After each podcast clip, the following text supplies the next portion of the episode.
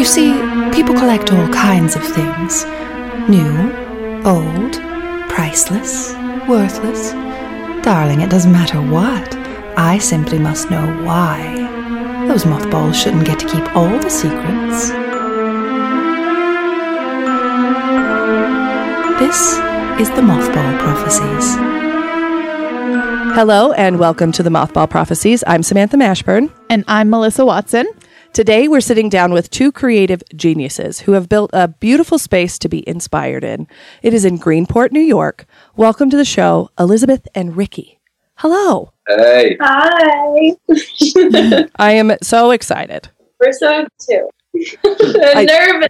Oh, I know. I you know what's funny is I still get nervous and we're almost 100 episodes in. Every every time before we get up to it, I'm like, do I know what I'm doing? do I know how to get through this? But thank you. I know it is nerve-wracking. I've been interviewed for a couple of podcasts and like being on the other side of it, I was like, "Oh god, Yeah. I'm going to have heartburn." And No. this is uh this is like our first one together. Yeah, first one together. We've done a couple separately, but Cool. Nice. and we were like just doing stuff. We were just like actively doing things, and I'm like, oh shit, it's six o'clock. Like we set that, set up Zoom, and Mhm. I uh, will tell you, even though it was my plan, I was doing the same thing. I was like, I looked at my watch and I was like, oh shit, I have 10 minutes to get Yeah. back to my basement and like do this interview. Because that's, you know, when you own your own business, that's kind of your life, right? You're always doing a bunch of other shit. And then you're like, oh, here's this important thing. yeah, I was just downstairs in the basement working on the next uh, build for Times Vintage. Oh, Ooh. I'm What is so it? excited. Can you tell us? Yeah. Is it a secret? Yeah, it's it's not a secret. Um, it's the last section. Pretty much, we pretty much hit the whole entire store. There's probably two or three walls that lead, need to be redone. And uh, this is the in the back section. There's uh, glassware. So we're gonna do this like vintage, probably late fifties, early sixties uh, kitchens, like mock kitchen, fake kitchen. Um, Holy Fine. shit. vinyl floors, you know, uh, counter countertop with the with the metal edge and Oh my Um, god, that sounds Yeah, so we're in the process of picking. I have the design, but we're still we're still working on like colors and we nailed down the countertops. We nailed down the floor, but we're still working on like paint colors for the cabinets. Wow. I cannot wait. I just painted my kitchen. My kitchen's pink. You want to go pink? That's what we're doing. Yes, pink. we're going to go pink?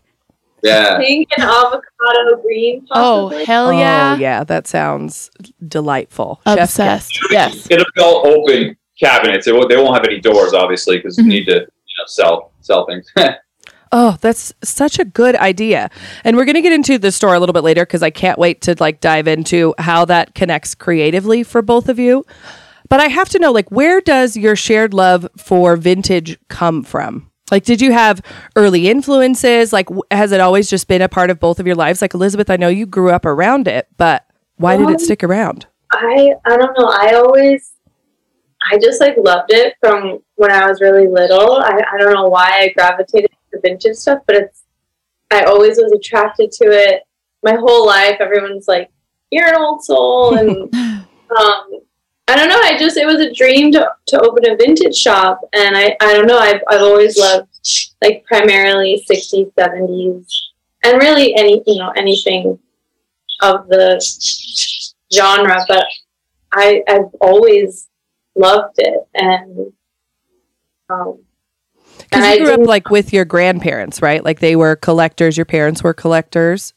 Um, they they weren't really collectors. They were more like they they held on to the things that they had from the fifties and 60s Mhm. and like I like I think what I wrote to you because I was trying to think like why do I like this stuff so much, and I think it was just their lifestyle, like you know, being like a young couple in the fifties and and sixties, and like posting all the time, and just like they were the best people in, ever.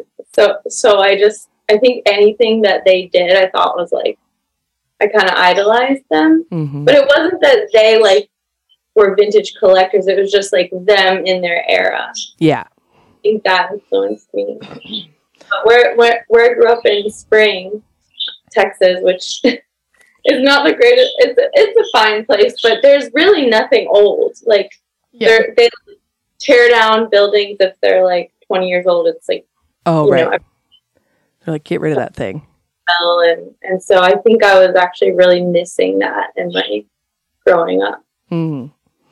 Yeah, I grew up around collecting and not necessarily like it was everybody had cool stuff in their house and then like went to antique stores. Like it wasn't like the way I curate stuff now. It was my grandparents definitely had a hand in helping me appreciate things that weren't common anymore and like the stories and stuff that went behind them, like keeping the collections because they're tied to something important versus having a bunch of stuff in your house that's worth like thousands of dollars yeah, was definitely mine.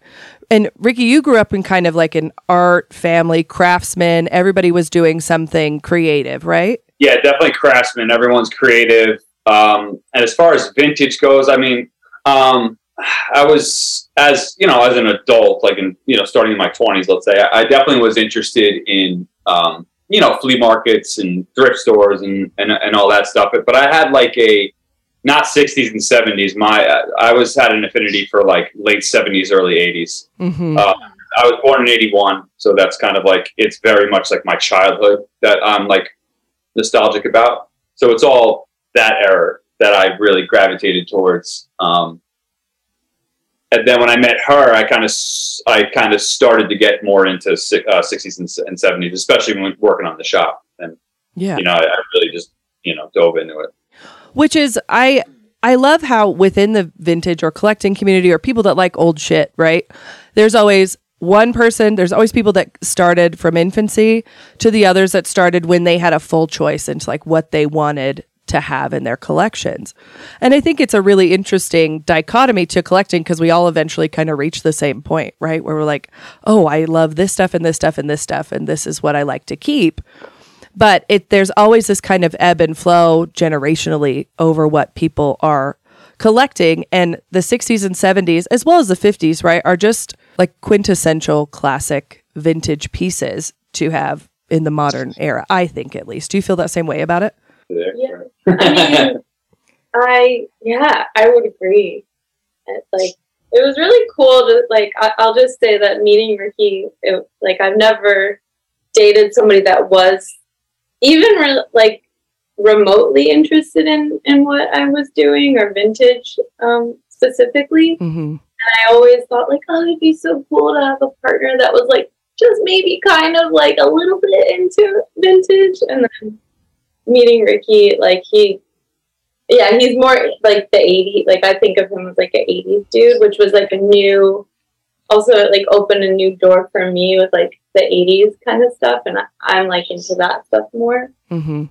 but it was really cool that he he was open to it yeah because yeah that's ideal right like uh, my husband is very similar like he would rather have like modern ikea type things in the house and i was like yeah absolutely not we're going to bring this old couch home and now that we've been together longer he'll see something and he'll be like isn't that something like cool and vintage and i was like it is Good it is, job. honey. Good job.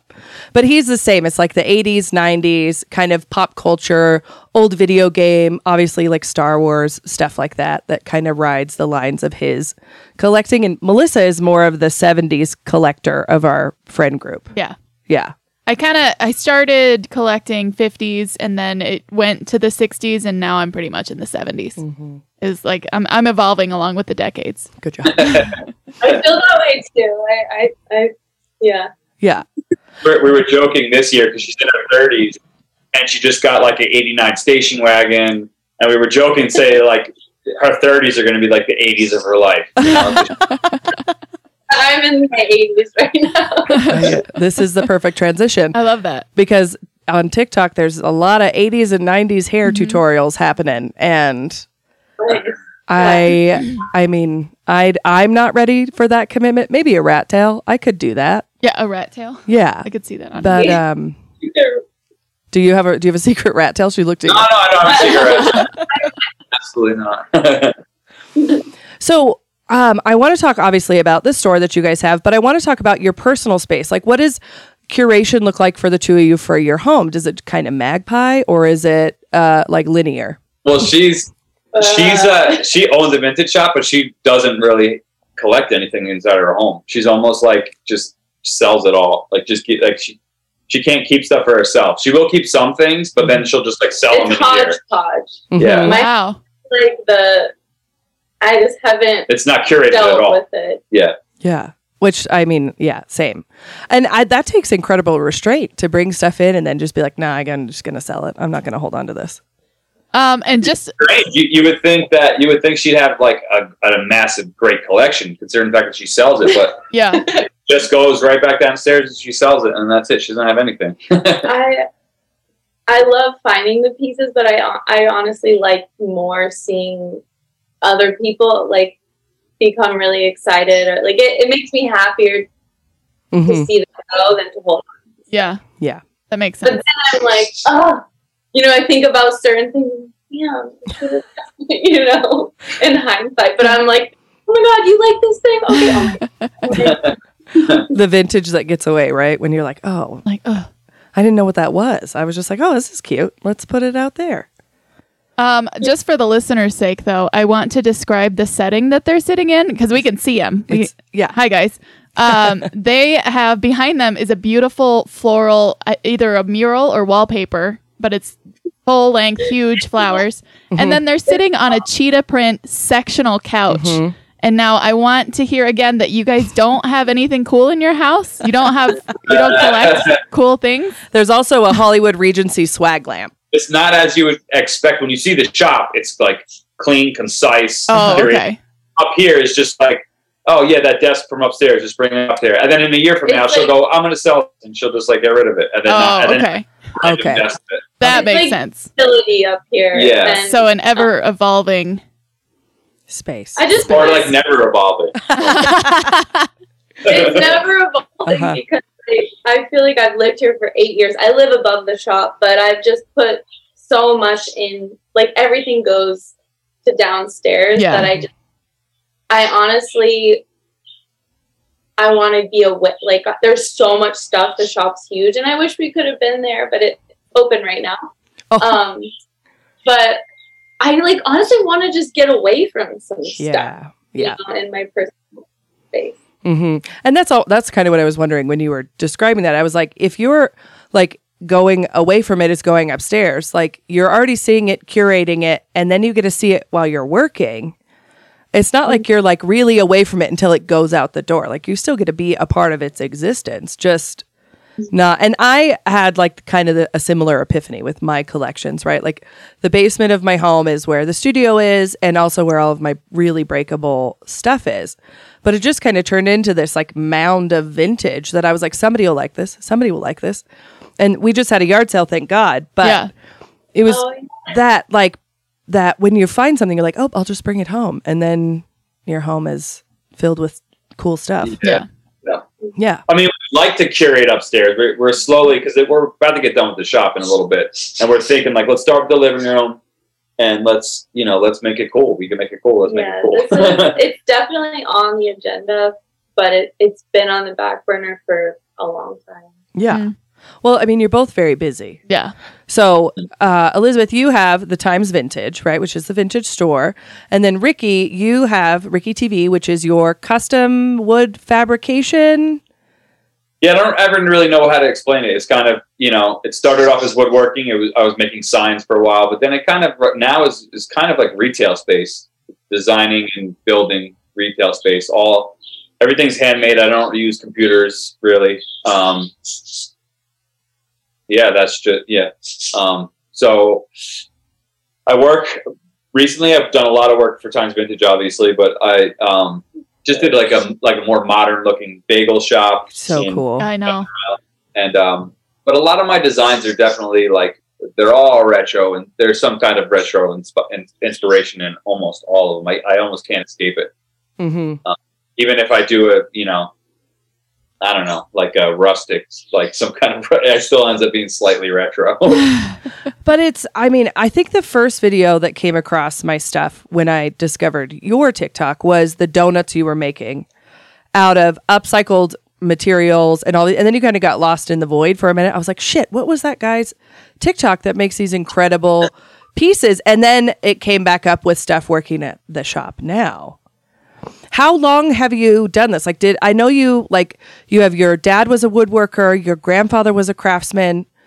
Like, did this just happen naturally for you, or were they like, "Hey, Ricky, here's some hand tools, whittle I something? kind of like reluctant. I was reluctant as a as a teenager in high school and everything. I, I wanted to do I wanted to do acting really. Um, and then I went to college, but didn't actually like uh, you know chase acting. I was chasing like I don't know secondary education and science, like this nonsense stuff. And then I almost dropped out of school, but then I didn't. So I ended up finish, finishing college, and uh, during that time, like um, working with my dad as a carpenter was a way to make money. So started doing that, and I never wanted to do that in high school. I was like, I'm never doing that. I'm just, I'm not doing it. Um, but I, I, I did. the money was good, and then uh, it was just kind of my career from then on out. So uh, you know, I did a lot of traveling and stuff, and it was just you know that's what how I made money. So Yeah. um, and I just upgraded, finished carpenter, you know. And then by the time I was, I had a, I had a, my uh, me and my ex had a kid at thirty or something, uh, thirty two or something.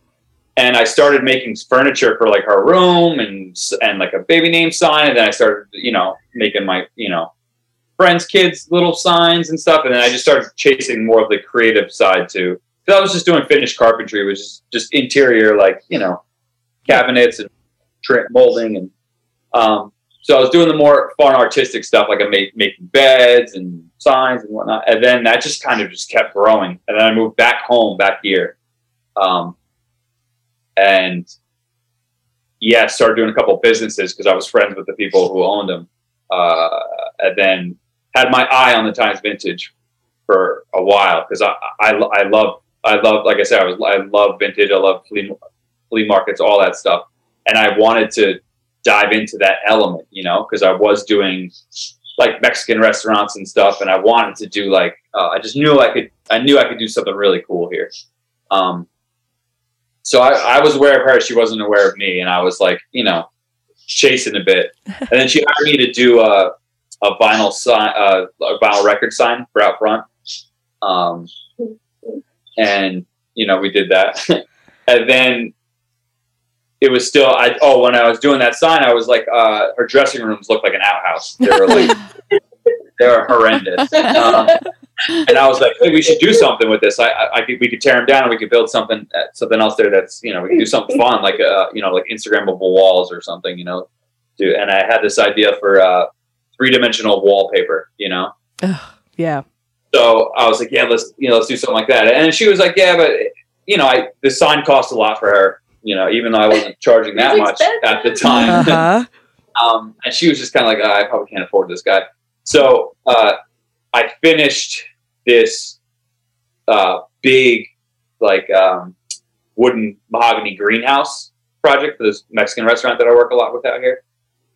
And she saw the pictures, and at the time, she was looking to like really go all in on the shop because she was she was contemplating leaving leaving the shop. Right. Um, so she she was like, no, I'm gonna go all in, and, and just decided like, fuck it, let's just let's do it. You know, let's Yeah. do let's just you know, let's do something. yeah. and this is all we were just now. She she was in a relationship prior to that when I did the vinyl sign. Um, I was just single floating around. But then, I mean, once we started the dressing rooms, like we kind of like started dating soon, Yeah, pretty soon. soon into that. and it, and we both like resisted that too. Like Yeah. we were we were like no no no, and, but it was kind of enough. We always we feel like it, it was enough. It was inevitable, yeah. Yeah, and our joke is like local boy saved shop because like a lifetime movie. like at a crossroads of like do I want to keep doing this? And then I made the decision like I'm gonna do this. Like I'm gonna do it like to the best possible. You know, make it the best and yeah, the timing was really perfect. Mhm. And I needed help, and what Ricky's done for the shop is just, it's honestly beyond my wildest dreams. Like, it's insane. yeah, it's really setting the precedent for like what a vintage shopping experience could be, right? that's what we're. I mean, that's what I'm hoping. I mean, I want to get like the best in the world. You know, that's Yeah. what, that's, what, that's my goal. You know, so um, not only have the not only have the uh, inventory. What the hell's inventory? What is it called? Oh, cool shit. yeah, Yeah. whatever Rad stuff. Product. I don't know whatever vintage product it's called. Um, but have like an, a full experience. And I, at one point, I, wanted to start started wanting to create like pieces displays that felt authentically 60s and 70s hmm like just completely red like they should have existed then but didn't you know Yeah. um and that's kind of like once i hit that stride it like that like you know i, I came alive with, with doing that like really locking into a time period really studying the architecture then listening to the music then going all into the point where then then i would try to create something for her shop that looked that looked like it came it was mm. vintage i wanted to look vintage not retro Yeah. And you fucking nailed it. I remember seeing you build the huge shelf display in the like kind of looks like the center of the store. Obviously, I've never been to your store. But I remember watching that come together and then when you stood next to it, I was like, "Holy shit. It's so It's huge." And then you fucking like sat on it. and I was like, "Okay." And like watching you build these things, it is very apparent of your skill, one, and your passion for it. Like everything you're creating looks like it lights you up. Like it is what you have always wanted to do. When Yeah. it's incredible. Like I remember the first time I came across it, I was like, Melissa, have you seen this guy's TikTok? Have you seen this? Yeah. And then she sent it to me. I was like, oh my God. Because Melissa's also she's a leather worker, so she makes um, Oh, all sorts of stuff and is a craftsman. So it's like the same kind of we're all kind of in these fields of Yeah. creativity. I'm a hairdresser professionally.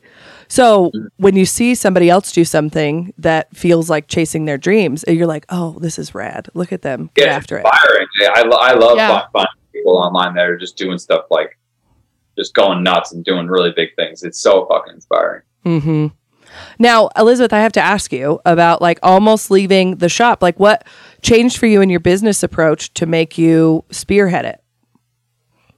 Well, I so I've had the shop for eight and a half years, and I opened it with my dad, um, which is is really amazing, and I'm so grateful to him. And I, like we couldn't do it without each other. And he's he's a record boy now. Like that's his role in the shop.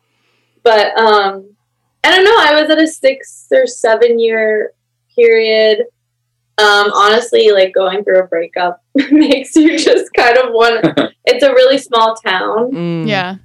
Um, and I just, I've, like we talk about this a lot, but I I opened the shop when I was 23, Oh, wow. and I feel like it was, in hindsight, it was a little maybe too young because I still had like, I still have like a, a travel bug. I want to explore, and you know, Yeah. I just I I love Greenport. It's an inc- incredible and beautiful place, but I I was kind of like, do I want to continue living here and just I don't know. I was kind of exploring what my life could look like in a different place, but Mm.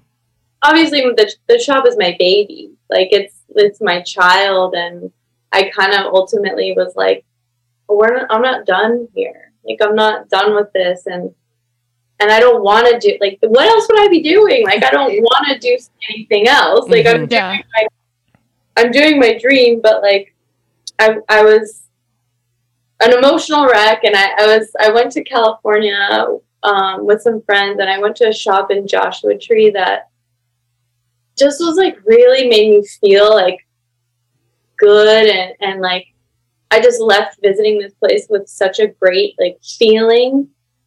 And I was like this is what I want the shop to to be like in Greenport like I want it to be a place where people can come in and like feel happy and like kind of have a, a little escape and and I just wanted it to be like a really I needed it for myself too to Mhm. be an inspiring place Mm-hmm. and um, so I was like, okay, let's. And then Ricky literally, well, after I decided that, I'm like, okay. I was like, time to clean out the basement. That was the first step, and that was like, oh my god. and that's where your wood shop is now, right, Ricky?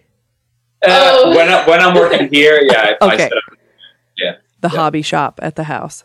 yeah, in the basement, locked in the basement. Yeah. And I've slowly renovated the basement. Oh too, my this entire time. god. I, it's to the point now I've totally gutted it and cleaned it, but it was like a slow process where I'm like, well, there's no light in this room. I have to add a light. And then like slowly to the point now where there is like a legitimate wood shop, and then there's like It's all so this nice. clothing racks to hang stuff So- from, and He's literally he's my angel. Seriously, came in at the perfect time and worked wonders. yeah, like she, I, I remember I finished. I told you I finished that greenhouse, and then she commented, she commented on it, and then I was like, "Let's do those dressing rooms," and she was like, "Okay." Let's convert those outhouses to a place people feel Yeah. cozy. He was so happy to like sledgehammer those things. sledged them down and then burned them. yeah. Yeah. Well, it, it's a true testament to like following what you know you want to do, but it feels impossible. Like we live in kind of a smaller town, right? And that gets in the way of what you think you can achieve, right? You're like, oh, this place and these people, and they won't go Yeah. for that and they won't do it. And then I like, I don't even really know you, and I'm so proud of you both for like chasing that dream that seemed so unreachable and really creating exactly what you wanted to create. Like that's so beautiful that you both were just like, yeah, fuck it, let's make this space. Yeah, and it, it was like timing was just perfect Mm-hmm. because I spent I spent you know almost twenty years working as a carpenter, you know, for someone else. Just the hours of that and everything, it's just it sucks, you know. And then you start, I go, I, I started going out on my own, and it was just a new world, and I was full of life, full of energy. Sixteen hour working, sixteen hour days, just because I, I just that's what I was doing, what I wanted to do, you know. Mhm. Um, and then when I yeah when I started the dressing rooms here in 2020, it was just like you know, 16 hours going nuts, just loving it, you know, and barely being paid anything because Ye- you, Yeah. you can't charge that much for what I was. I mean, there's there's 500 hand cut flowers on that on that mm-hmm. wall. You know, you can't really charge for that mm-hmm. those hours. Right. But when you love it, right? When you create didn't it. care. I didn't care. I wanted to create something so big, and like that was going to be the reward. And I kept telling myself that, like, as far as the business goes, um, I'm investing in myself. This is like a business loan. My time is my business loan for myself. I'm just going to keep investing it, show everyone what I can make, and then eventually someone who who has money will, you know, Mhm. want to hire. me. Yeah. I love that. hmm What an inspiring thing. Mhm. Like, I, I just really love that thought.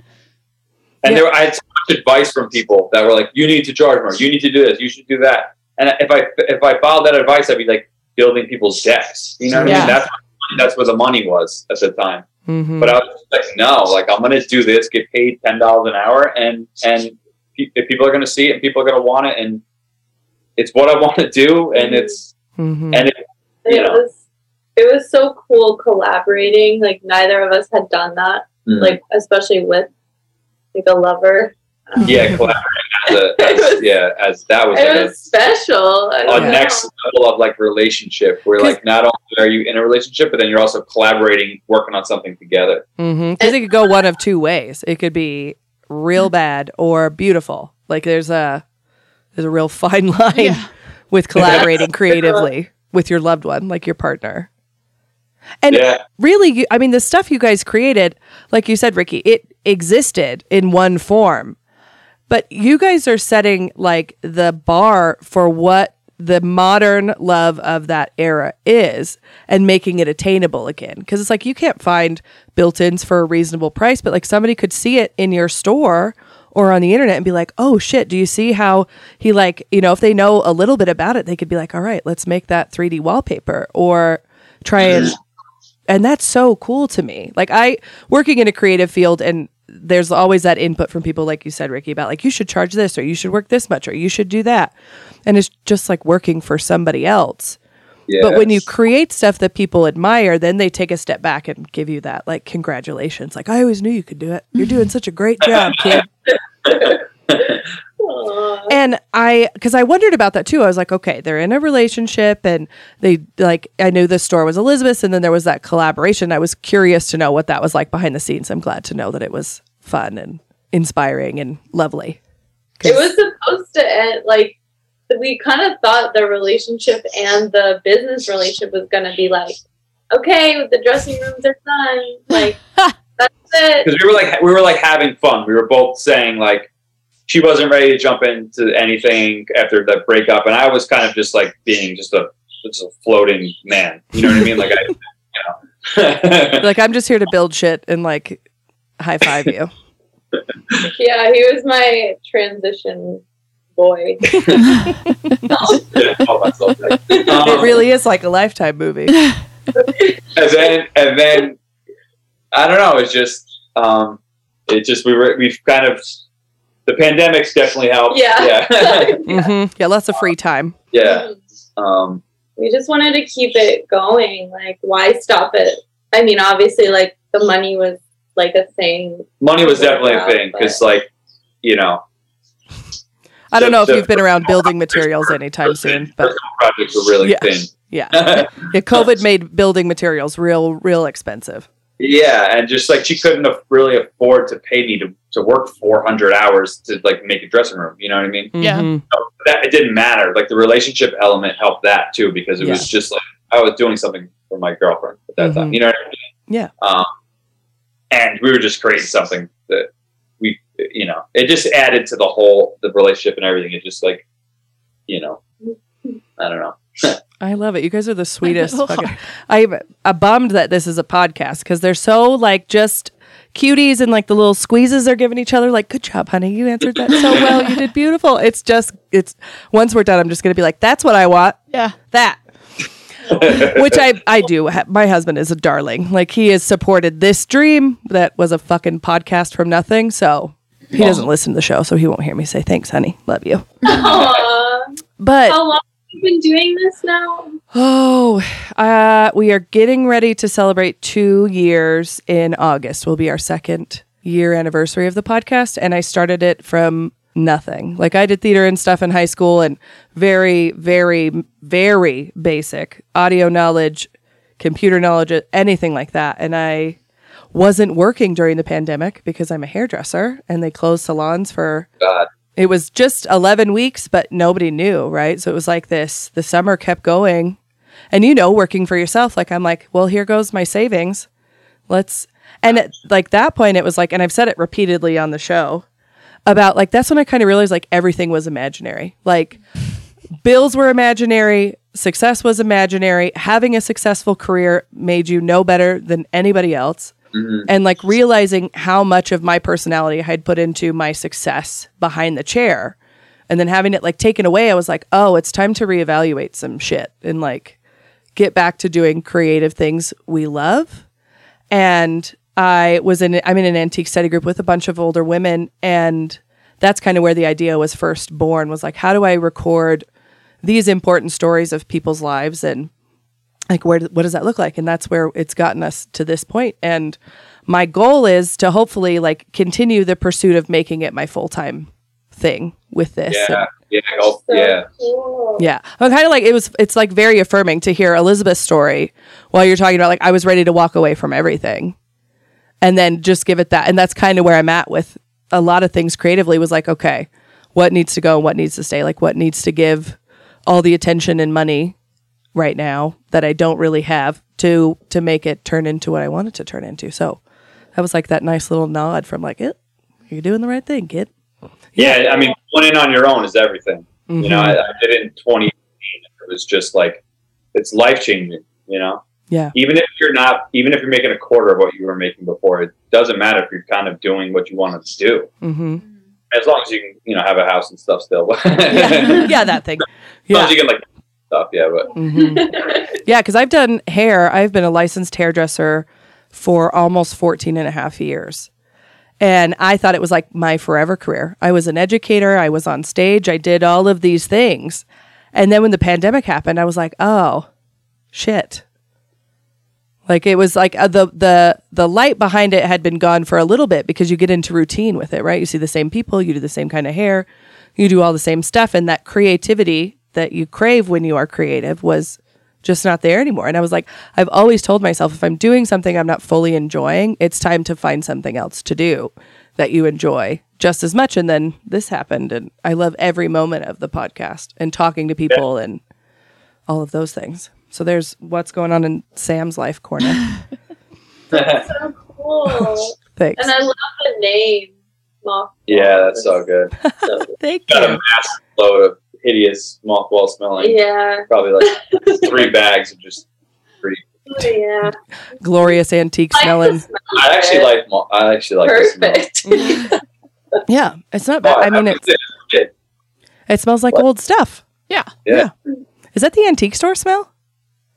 Is it mothballs or cedar? Which one is it? Oh. Cedar. Yeah. A little mix of both. Cedar smells good too, though. Yeah, it does. So don't I, what's up. What was that? Go ahead. I, I don't know what I don't know what's up with moths. They they don't like good smelling things. Yeah. no, they're garbage. They're just like pigeons and rats. You know, like could you imagine how pissed off you'd be if you thought you were going to be a fucking butterfly, and then you get out of a cocoon and you're just like a fat bottomed moth that leaves dust oh. everywhere. I love they're Yeah, I they're like moths. fuzzy and I love cute. them. But could you imagine like you're like, "Oh my god, I'm going to be a monarch butterfly." And then you come out and you're a cabbage moth? How pissed off would I'd be pissed. I mean, it's great. I'm happy for moths that listen to the show. I'm sorry. My apologies. Yeah. It's fine. What was the transition from we had the dressing rooms and then what was the next project and then when did you both realize like, "Oh shit, we're doing the whole store. Like we're doing this front to back."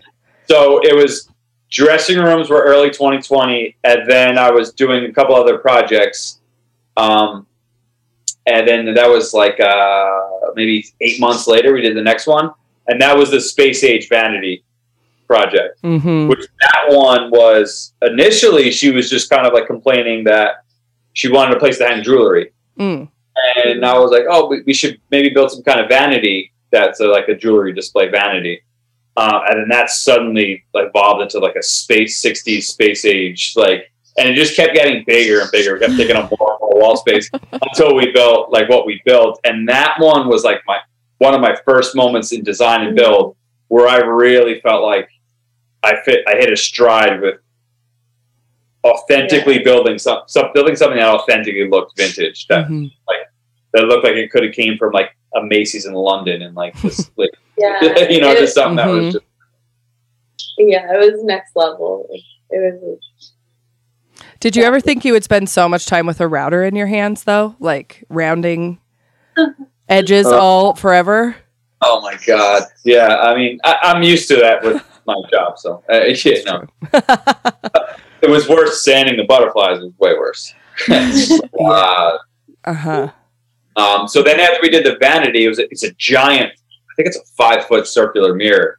And what happens with that is when you look in Oh. the mirror, now you look behind you, and all you see is the chaos of the register, Shit. like It's absolute chaos. So just a domino effect. So everything kept going like that. So actually, in order to even build a vanity, because she had some clothes hanging over there, we had to make a clothing rack to, to like basically uh, just make a make a, a detailed display, but also like put it make it more smart. Because she just had like racks on the floor, and we wanted to like it, almost everything that we did, we created more space after Yeah. we built Mm. it somehow. it, it kept getting bigger. It kept getting bigger, even though we were building these huge displays because they were just more efficient. Yeah. You know. Um, so we, we first built that whole big this clothing rack in, in the in the beginning to uh, so that we could do the uh, vanity, Mhm. and then vanity had a giant mirror, so we looked behind, and it the, the it was chaos. It's just chaos Yeah. because it's like a vintage shop where you know it's it's all just old shit kind of stacked all over the place, Mm-hmm. and it has a certain look. They all have the same look. Yeah. So yeah, we just started doing like that, attacking each each wall. Though sometimes she'd throw me off. Like the I wanted to do the register immediately after, but then she was like, "Oh, let's. What did we do? I don't remember what we did after that." the men's section. Yeah, she just kept pushing me to. Well, I don't really like the men's section, so we kept doing different sections like that. Um, Yeah. Like when you well, you know, when you move one thing, even just like rearranging the shop is like if you move one thing, you got to change the whole thing. Yeah. Literally, this is yep, Yep. This this used to have uranium glass on it, and I moved Yeah. one piece and put up the big swag lamp, and I was like, "Son of a bitch!" and pulled everything down, and then redid it. And I was like, "You have too much to do." But yeah, that's Yeah. because I'm not a creative planner. I'm a creative. Uh, the inspiration strikes, and I have to do it now, or everybody's gonna suffer if I don't get it out of my body. Yeah, That's- and you guys created the hangers, right, for the shop, or did you buy those? hangers. The lady had hangers. Actual hangers, hangers. Yeah, The physical hangers. yeah. No, those are just The velvet. Beatles ones? No, those are just normal. I mean, I created the racks. Yeah. Yeah, yeah, the racks, not the actual Oh, okay. Okay. not the hangers, right? Yeah. That's what yeah. Yeah, yeah. I built all the all the racks are all custom built. Um, That's so crazy. yeah, I, you do have two or three floor racks still that are just old floor racks. That um, Ricky obviously every- hates. He wants everything. yeah. Racks for sale. So the most recent finish in the shop was like the record area, right? Is that record room. Because I wanted to do the same thing. She keeps doing to me. I wanted to do the kitchen. the kitchen we're doing now. I wanted to do that uh, like uh, six, mo- eight months ago. But she was, she, her dad was complaining Yeah, that it's not enough record room, record space, and she wanted to do the record room, and I was really reluctant because I was like, let's just. That's a whole separate room, and it's a separate thing. It's not the clothing. So I was like, let's just do that later. Let's do all this other stuff. Do that later. dad, he started putting like stacks of records just like On the floor, you like. And I think he was doing it on purpose. It's I- like because uh, he kept asking, we're like, okay, we'll get to. it. And Yeah, he was like, next, maybe you guys can do the record he's like, I'm just gonna stack all this shit and see who it makes mad first. Walks in Yeah. and somebody's measuring and he's like, That's what I thought. yeah, yeah. And then and that one was fun because that was our first full room renovation because we we've really been doing like this wall, this wall, this wall, this section. Yeah. So this one was like full room. Let's gut it and just go full brand new design on it. Um, And it really looks like if you were to walk into a record store in the 60s or 70s, like the color of the paneling, the color of the floor, like totally take like it should smell like cigarettes. There should probably be some weird porn curtain, like all the stuff that that room has, especially like the little listening booth that I you know, made with like the say. kind of tambour style top. It is the Thank coolest thing. It's crazy to me that you don't do it. I mean, I get that you write everything down, but the fact that all of this just lives in your fucking brain and you're just like, oh yeah, let's just put this well, I can't I can't draw. The only program I know how to use is Photoshop on the computer. I don't know how to use any like digital building programs.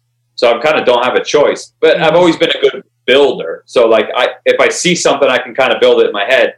The hard part is is really translating the translating it with Lizzy or my clients to be like, hey, like like this is what I want to build and they're you know hmm and sometimes I don't even kind of know. It's kind of like I need to Mm. start getting my hands dirty to kind of like you know step by step create it. Yeah. That's Um, refreshing to hear because I think, like, I know, like, Melissa has it, I have it, where creatively, where somebody's like, well, what's your idea? And I'm like, I just got to start doing it. I'm not sure. Like, it Yeah. will reveal itself as I'm making something. But right now, I, what happens, really. I mean, Mm-hmm. Uh, there's a lot of like just Pinteresting. You know what I mean? just to Mm-hmm. get this color, this this this thing, this floor, or something like this, or I'll just like be looking at a hundred thousand record booths from that time, and then you know. But then at some point, I had to create my own. You know, I went my own direction with that one. yeah. And you killed it. I mean, the whole shop, and we're, I'm so bummed we're running out of time because this is incredible. And I love, I love hearing how creatively this has progressed for the two of you as your pr- relationship has progressed and creating this incredible space that I'm sure is going to be like everybody's going to know what the Times Vintage and Ricky TV is in the short amount of time because it's so good. So the next plan, we talked about it a little bit before we started recording, is the kitchen idea. Now, can you explain that again because it's brilliant way to display obviously kitchen items. What's the what's the future plan for that space? Yeah, so back by where you saw that wood, the freestanding like mid-century modern wood shelf that's kind of like oversized so that you can fit lots of glasses and plates on it. Mhm.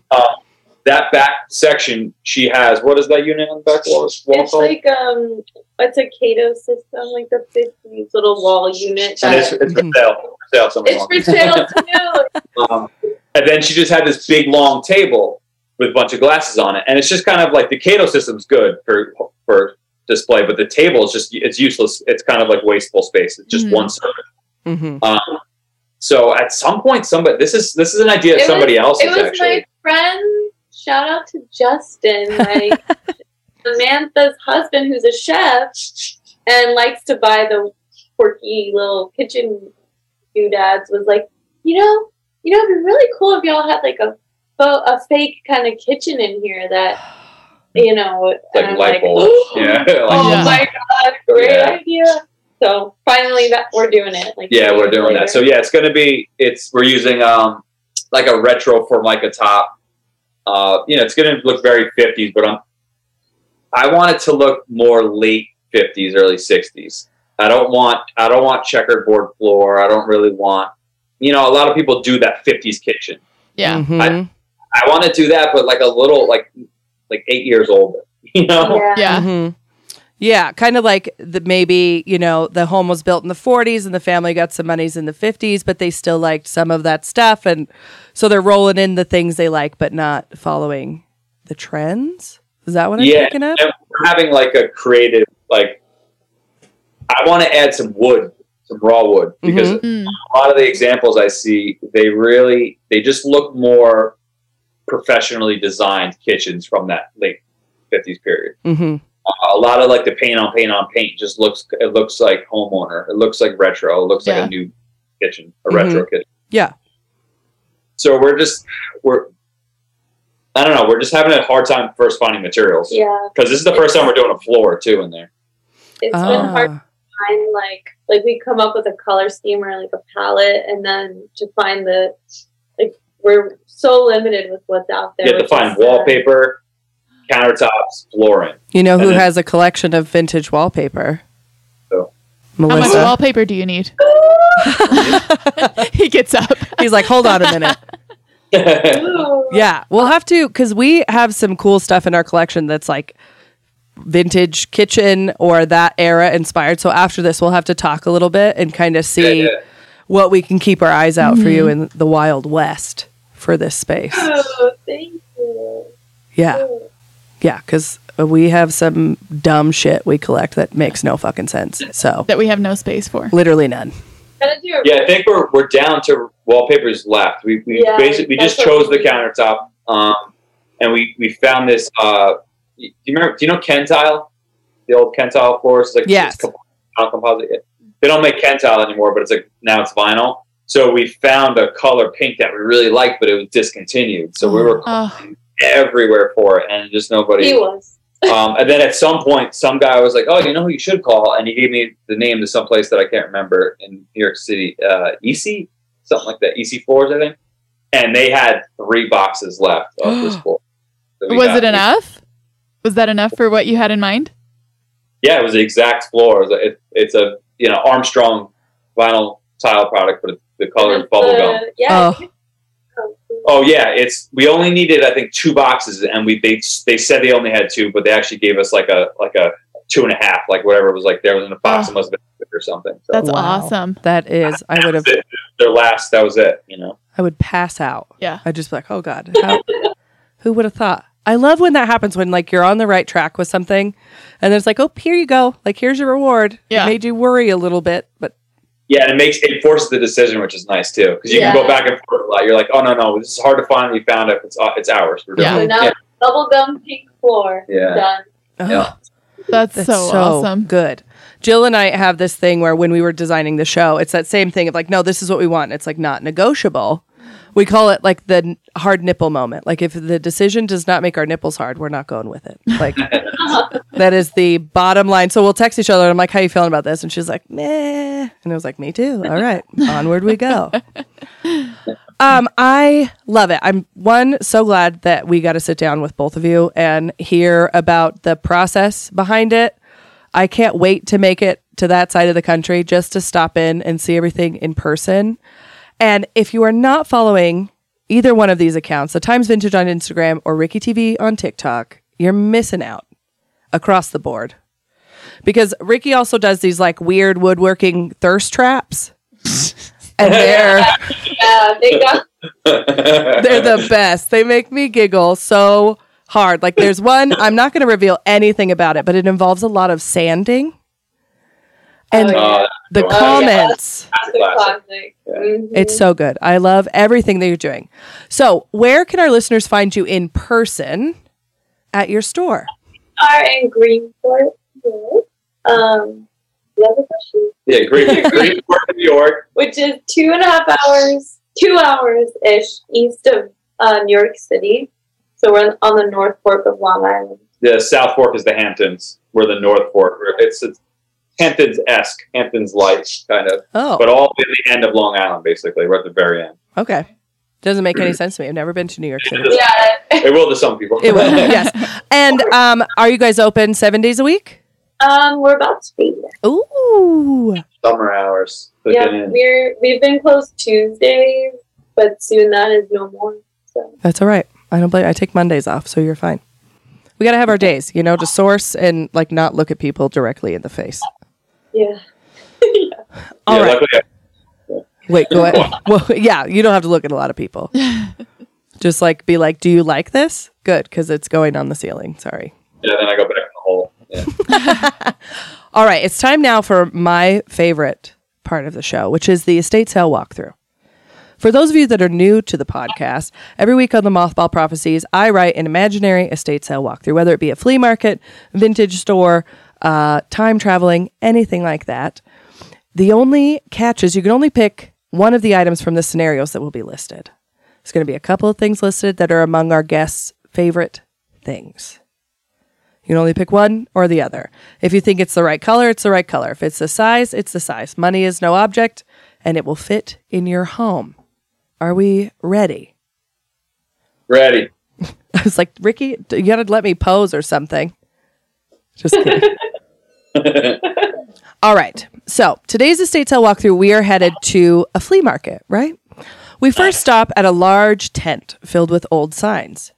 Do you choose the vintage 7 Up Peter Max sign or the orange 7 Up sign with the little bubbles? It's kind of one of the first ones. Ricky, we'll start with you. I'm going with the Peter Max one. Yeah. What about you, Lizzy? Agree. Peter Max? We'll be fighting over it. Oh, th- the th- Yeah. Oh, yeah. three tiered Yeah. And I'm just going to go with the orange one then because I don't want us all to just like do the Spider Man meme where we're pointing at each other to give me, give me. All right, good. I'm glad that was relatively simple. All right. This next one is shaped specifically for you, Ricky. Uh-oh. We're headed straight for a booth with vintage TVs, of course. Do you choose the Predicta by Philco or the JVC Mhm, the like round one that's kind of Yeah. like a robot looking, or the JVC Video Sphere, which is a little more mod. Oh, I'm going with the Sphere. I like the Sphere TVs more than I like the older 50s ones for sure. Okay. Yeah. Melissa's googling I have to it. look it up. Yeah. Look it up. I'm sh- I'm almost positive. Oh yeah. I'm going with the sphere too. The Philco. What about you, Lizzy? You got any? You got any? Uh, I need to see it, but I, All right, let me pull up the picture of what the Philco looks like because I feel like Ricky might change his mind. yeah, Google the. What was it? Sphere. Philco what? The Philco Predicta. Everybody's googling. Google. Thanks to uh, Feral Cat for these TV suggestions, by the way. You can blame her. Nice, but And then the other one was, The JVC Video Sphere. yeah, definitely. Video Sphere. All right. Melissa, does your answer stand? No, I would go with the Predicta. now, now that I'm seeing it. Oh, the video sphere is cool. It looks like a helmet. Oh, God, it's so sexy. Though. I'm also going to go with the Philco. I like the sphere, but the Predicta fits more into what it, it would go in the basement. So Yeah. it fits more Yeah. here. It's the vibe. All right. Last one is a time travel. Okay. But before we go back in time, we got to figure out which house we're going to. Okay. You get to shop one of these two houses for anything you could ask for. Do we go to, do you go to Sonny and Cher's house, okay, in the 60s, or David Bowie's home in the 70s? Oh, Oh, Mm-hmm. I mean going Bowie, Bowie, but Mm-hmm. that's tough. That's that is I don't know. Cher is a closet. that's Mhm. true. But so does Bowie. Yeah. Yeah. Bowie. You would fit. You could fit in Bowie's clothes. Yeah. Yeah. Melissa? I know what you're getting. To. Yeah. Yeah. I'm Bowie. Bowie, Bowie. for sure. What does David Sonny Bowie. have in that house? That's what I'd like to know. He might have something cool I bet he has like, uh, it's probably very magpie, Yeah. his homes. bar or something. Yeah. You know? There is you can't see Yeah. it, but there's David Bowie as Jareth Oh, and. Sarah from the Labyrinth Right there. right there behind me. Oh. This is pillow made by Cutie Pie Kitsch. Hard to see. I'll well, I'll grab it. I'll do close up I also have to stand up because I have the worm from the Labyrinth tattooed. Yes. Oh, Oh, yes. It is. Hello. It's my favorite. Hold on, I have to take my headphones off. Game pause. This is fun. Let's just keep going all ah! night. It's my favorite. This is my favorite movie. It's like my comfort movie. It's like a hug. So, okay, I'm glad we're all in agreement to go ransack past David Bowie's home. Maybe it'll be during the chili pepper and cocaine and milk era of David Bowie. Hopefully. Who knows? But thank you both so much for sitting down with us today. I cannot wait to share you with our listeners and have them experience everything you two are creating. And I hope they feel as inspired as Melissa and I did sitting down with you because it's exceptional. Thank you so much. You guys are amazing. For having us. Thank you so much. This was so Absolutely. fun. I wish it could have been Thank you for longer. Indulging. You know, I know we'll have to come back. another hour, I think. We'll have to come back when you finish the kitchen. Oh yeah. yeah. There's the end. There's the end. To hear even more about the items we talk about today with Ricky and Lizzy, stick around for this week's Curio Corner. This Curio Corner looks a little bit different. It's just me, Sam, here with you. So thanks for joining me so I don't feel so alone from your car or your house or your morning walk or whatever you're doing. Hi, how are you? good morning, good day, good evening. Um, it is just me today because this weekend for the Mothball Prophecies was very busy. Me, Melissa, and Spellcheck were out uh, at a Stevie Nicks concert in Salt Lake City, and it was magical and beautiful and wonderful and the exact thing all three of us needed after the last year that we've had. Um, we were able to turn off and just completely enjoy being around wonderful people and a beautiful magical concert put on by the queen herself, Miss Stevie Nicks. She did an amazing job and wore a lot of original shawls and dresses that she's worn throughout the years and did her beautiful Stevie Nicks twirl and the 20,000 people inside of that amphitheater were just enamored with her. And being able to see her and watch her was incredible because it may never happen again for me at least. Um, so if stevie nicks is coming near you please take the time to go witness the magic she truly puts on in a show because it was marvelous. And there was this darling experience that happened where Landslide played and me and melissa and spellcheck all held hands and swayed to the music and sang and cried. All three of us just cried through the entire song. And when the song was finished we just rolled into a three person hug and held each other and we're just like i'm so thankful for you and i'm glad that i get to share this moment with you and the next years of our lives together. And a moment after we broke from our hug we melissa gets this little tap on her shoulder and it was from these two uh, women behind us that were in their 20s and they said this sounds really weird but we've enjoyed watching the three of you have so much fun and be so sweet and when you guys hugged, we whipped our camera out and took a picture. Is it okay if we airdrop it to you?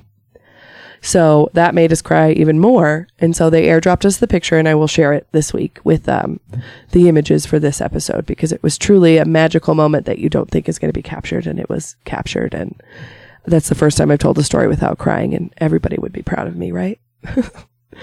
but I was delighted to finally sit down with Ricky and Elizabeth. Um, I, like I say in the show, I love their content. I love what they're doing. And after we spoke, Ricky started to post the updates for the kitchen that they're adding to the Times Vintage.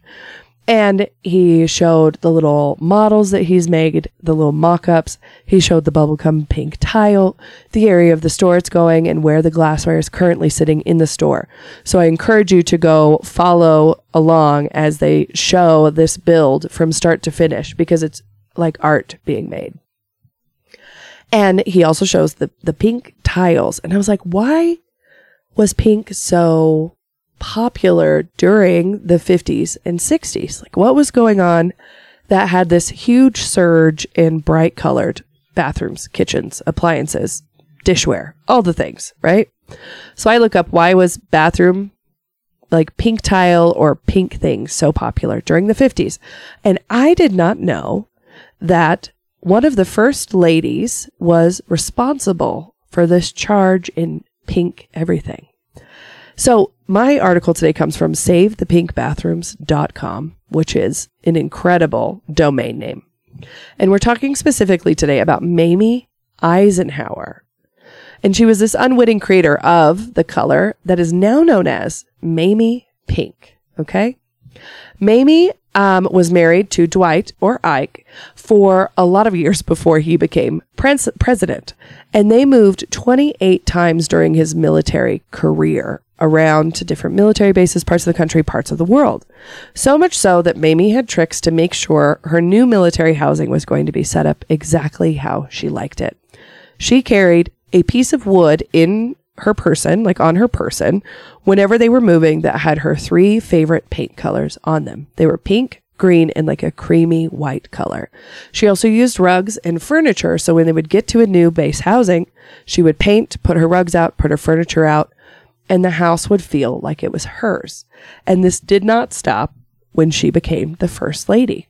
So she was the first lady from 1953 to 1961. And the obsession with pink and also the obsession of Americans with the Eisenhowers during this time was because of her inauguration dress. It started it all. Her inauguration dress was covered in 2,000 pink rhinestones, and it was in her shade of pink. She wore this shade of pink because she had fair skin and bright blue eyes, and this color pink really accentuated all of her natural features. And it did not stop there. She decorated the White House with so much pink that the press dubbed it the Pink Palace. Every part of the White House that she could change and make pink, she made pink. And Ike knew that it was also her favorite color, and he would send her pink flowers every morning. Every morning. She decorated bathrooms, kitchens. She decorated with so much pink that there were the little items inside of her bathroom that were also pink. So while living at the White House, they also had a farm in Gettysburg, and she had a pink bathroom and Ike had a green bathroom, the typical 50s, 60s green. But this woman was serious about pink. She had pink cotton balls in her bathroom, pink cotton balls, pink toilet covers, pink carpets, pink tub, pink sink. Everything was her Mamie pink. And this is where she redecorates the White House in pink also. And that's where the reporters started saying it's the pink palace because it was everywhere. There's another term for this pink called First Lady Pink, right? There was probably no question that American women found this highly attractive and they picked up on it. There was so many pink bathrooms. There's an estimated rough number that between 10 and 20 million homes contained a pink bathroom or a pink room inside of them. And this pink matched the exuberance of the time. We're just coming out of World War II. GIs are coming home. There is a lot of prosperity across the American landscape, and people are wanting comfort. They're wanting bright. They're wanting cheery. They're wanting happy after the last 30 years that they've had of nonsense, right? And this created a craze that arrived heavily in 1953 that involved pink kitchens and pink bathrooms. And it was a frenzy until 1947. And that's where things start to drop off. And then we hit the 60s and shit gets bad again. And we go to browns and oranges and greens. But let's go back a little bit more to Mamie's pink. When Mamie stepped into the White House and decided to go full into the pink side of things, she started to redecorate the residential floors of the right the White House. So these are only used by the family and they're not available for public viewing. She had the carpets, curtains, bathrooms, and linens were all pink. All pink. She had pink dresses in her closet, pink clothes, pants, shirts, you name it, it was pink down to the toiletries. So her influence was absolutely amazing for that time. And there was a couple other things I wanted to touch on that Mamie did while she was in the White House. There's one like not so cool thing. Well, I'm sure there's another like number of them, but when the Kennedys were coming in to replace the Eisenhowers in the White House, it was reported that Mrs. Eisenhower did not care for Mrs. Jacqueline Kennedy. So much so that Jacqueline Kennedy had given birth to their son, John Jr., via cesarean section two weeks prior to the tour of the White House before they were going to move in. And Mamie did not inform her that there was a wheelchair available for her to use and showing her the sections of the White House that they would be occupying. Um, seeing Eisenhower's displeasure during the tour, she Mrs. Kennedy kept to herself and did not show that she was in incredible pain and really struggling to make it through the tour in Mamie's presence. Once she was home, she collapsed and slept and was in excruciating pain. And when asked about it, Mamie said, Well, she didn't ask me for a wheelchair. Which I'm like, girl, we just we just have to help everybody out. They don't need to ask you. Somebody's in pain. They had a baby. Like, let's be nice. Also, it's very well noted that during her stint in the White House as First Lady, when Dwight suffered some health conditions, she took over a lot of uh, the work he was doing, like responding to letters, doing administrative stuff, and all of those things. And she was highly regarded for how efficiently and well she handled those situations. She also believed, as a cornerstone of what she did, that she would write a letter back to every person that wrote a letter to her. And she did that up to the end of their time at the White House and after. There's also later in life, after Eisenhower died, he suffered a stroke in 1979. 10 years after her husband died, this is after they have left the White House, um, he passes away. And in 1979, Mamie suffers a stroke.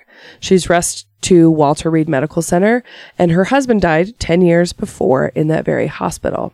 She remained in the hospital until Halloween and announced to her granddaughter that she would die the next day.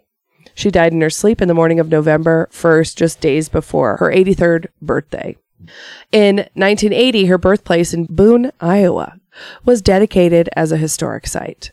Abigail Adams is one of the only other First Ladies to be so honored with these places and as much acclaim. Another great thing about Mamie is in 1958, she was reported to be the first person to initiate Halloween decorations be put up in the White House. She liked decorating for the holidays.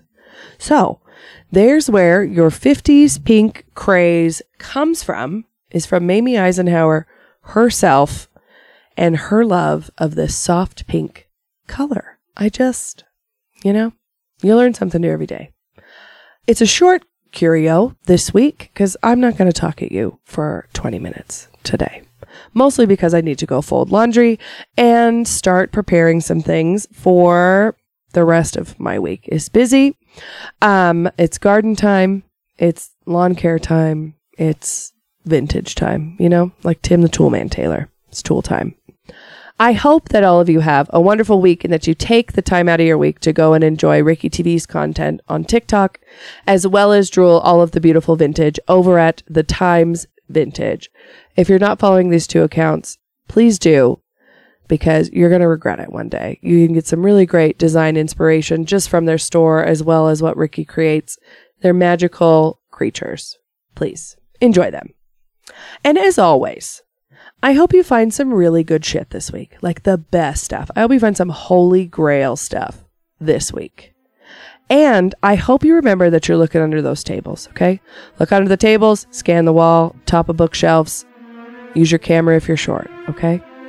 I hope you have a wonderful week. Thank you so much for being here with us today. Bye.